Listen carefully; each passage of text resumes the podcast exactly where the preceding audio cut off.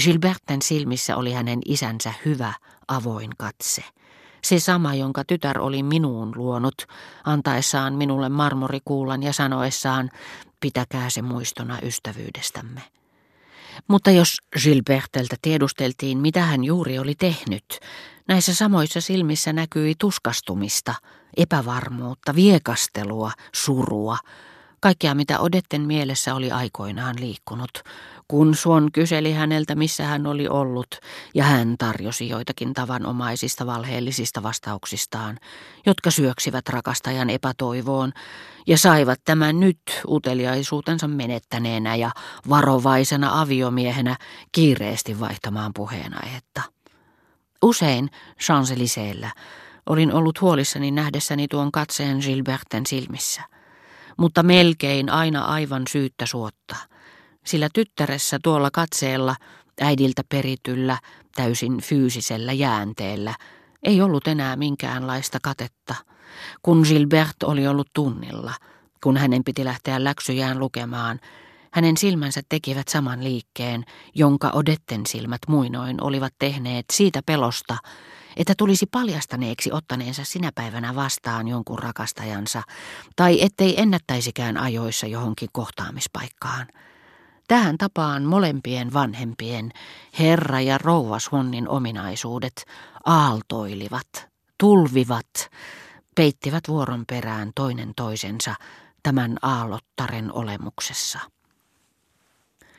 Kaikkihan toki tiedämme, että lapsi muistuttaa sekä isäänsä että äitiään, mutta kaiken lisäksi hänen perimänsä avut ja viat jakaantuvat niin merkillisesti, että kahdesta hyveestä, jotka toisessa vanhemmista näyttivät erottamattomilta, lapsesta ei tapaakaan kuin toisen ja yhdistyneenä toisen puolison virheistä juuri siihen, jota ei ikinä olisi voinut kuvitella sen yhteydessä.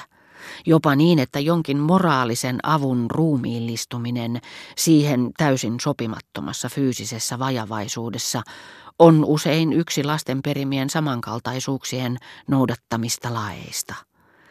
Kahdesta sisaruksesta toinen perii isänsä näyttävän ulkomuodon ohella äitinsä pikkumaisen luonteen. Toinen taas, henkisesti isänsä älyn merkitsemä, tuo sen ilmoille äitinsä hahmossa. Äidiltä peritystä isosta nenästä, pullottavasta vatsasta, jopa äänestäkin on tullut vaatetus lahjoille, jotka kaikki tunsivat toisessa loistavassa muodossa. Näin ollen kummastakin sisaruksesta voi yhtä suurella syyllä sanoa, että juuri hän muistuttaa eniten jompaa kumpaa vanhempaansa. Totta kyllä Gilbert oli ainoa lapsi, mutta Gilbertteja oli olemassa vähintään kaksi.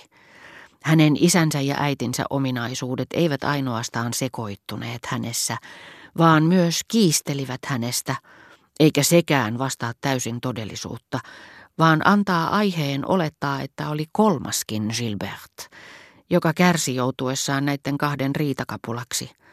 Itse asiassa Gilbert oli vuoron perään yksi ja taas toinen, eikä koskaan enempää kuin yksi kerrallaan.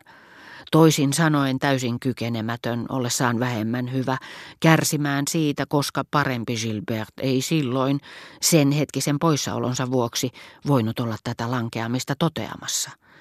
Näin ollen vähemmän hyvä näistä kahdesta sai vapaasti nauttia jokseenkin kyseenalaisista iloista.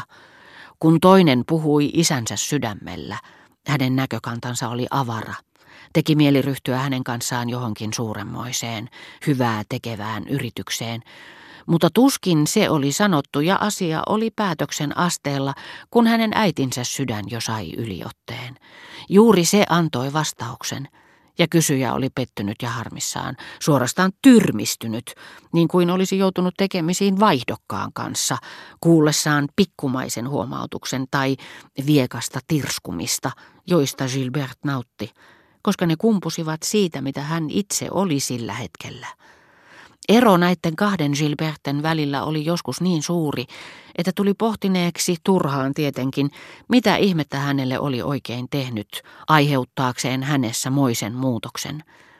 Hän ei ainoastaan ollut jäänyt pois itse ehdottamastaan tapaamisesta, hän ei ollut jälkeenpäin edes pyytänyt sitä anteeksi, mutta olipa sitten vaikutin, joka oli saanut hänet muuttamaan mieltään, mikä tahansa, Hän osoittautui myöhemmin niin erilaiseksi, että olisi voinut luulla joutuneensa samantapaisen yhdennäköisyyden uhriksi kuin se, johon näytelmä Menesme perustuu, ja seisomansa aivan eri henkilön edessä kuin sen, joka niin ystävällisesti oli pyytänyt saada tavata teitä, ellei hänen ilmeinen pahantuulisuutensa olisi kavaltanut, että hän tiesi tehneensä väärin, ja halusi välttää kaikkia selityksiä. Menehän nyt, muutoin meidän täytyy odottaa sinua, sanoi hänen äitinsä. Minun on niin hyvä olla isäkultani vieressä, että haluan jäädä vielä vähäksi aikaa, vastasi Gilbert ja piilotti päänsä isänsä kainaloon, tämän haroessa hellävaroen sormillaan vaaleaa tukkaa. Swan oli noita miehiä, jotka kauan rakkauden harhaluuloja elätettyään toteavat monille naisille antamansa aineellisen hyvän kartuttaneen heidän hyvinvointiaan ilman, että se olisi herättänyt heissä minkäänlaista kiitollisuutta, vähäisintäkään hellyyttä itseään kohtaan. Mutta lapsessaan he uskovat vaistoavansa kiintymystä, joka nimeä myöten ruumiillistuneena tulee jatkamaan heidän olemassaoloaan kuoleman jälkeenkin. Kun Charles Swannia ei enää olisi, eläisi vielä muuan neiti Swan tai rouva X, omaa sukua Swan, joka jatkuvasti rakastaisi pois mennyttä isäänsä. Rakastaisi häntä ehkä liikaakin, täytyi Swannin ajatella, sillä hän vastasi Gilbertelle, sinä olet hyvä tyttö. Äänessään hellää huolta, jollaista meissä tulevaisuutta silmällä pitäen herättävät liian kiihkeät tunteet sellaisen henkilön taholta, joka on määrätty elämään meidän jälkeemme. Kätkeäkseen liikutuksensa hän puuttui keskusteluumme Labermaasta. Hän selitti minulle joskin välinpitämättömällä ikävystyneellä äänellä, ikään kuin olisi jollakin tavalla tahtonut pysytellä sanomansa ulkopuolella, miten älykkäästi, miten yllättävän osuvasti näyttelijätär sanoo Oenonelle, sinä tiesit sen. Hän oli oikeassa. Tällä äänensävyllä ainakin oli todella järkeen käypä arvo, ja sen olisi näin ollen pitänyt tyydyttää haluni keksiä kiistattomia syitä ihailla Labermaa. Mutta nimenomaan selvyytensä takia se ei tyydyttänyt sitä ensinkään. Kyseinen äänensävy oli niin onnistunut, sen tavoitteet ja mieli niin lopulliset, että tuntui siltä kuin se olisi elänyt omaa elämäänsä, ja että kuka tahansa älykäs taiteilija olisi voinut sen tavoittaa. Se oli onnistunut mieleenjohtuma, mutta kuka sen sitten yhtä täydellisesti tajuaisikin, omistaisi sen myös. Labermaan ansioksi jäi, että hän oli sen keksinyt, mutta voiko käyttää sanaa keksiä, kun on kysymys jostakin, missä ei näkyisi eroa, vaikka sen olisi saanut lahjaksi, jostakin, mikä ei oleellisesti kuulu olemukseemme, koska kerran muut voivat sen jälkeenpäin toistaa.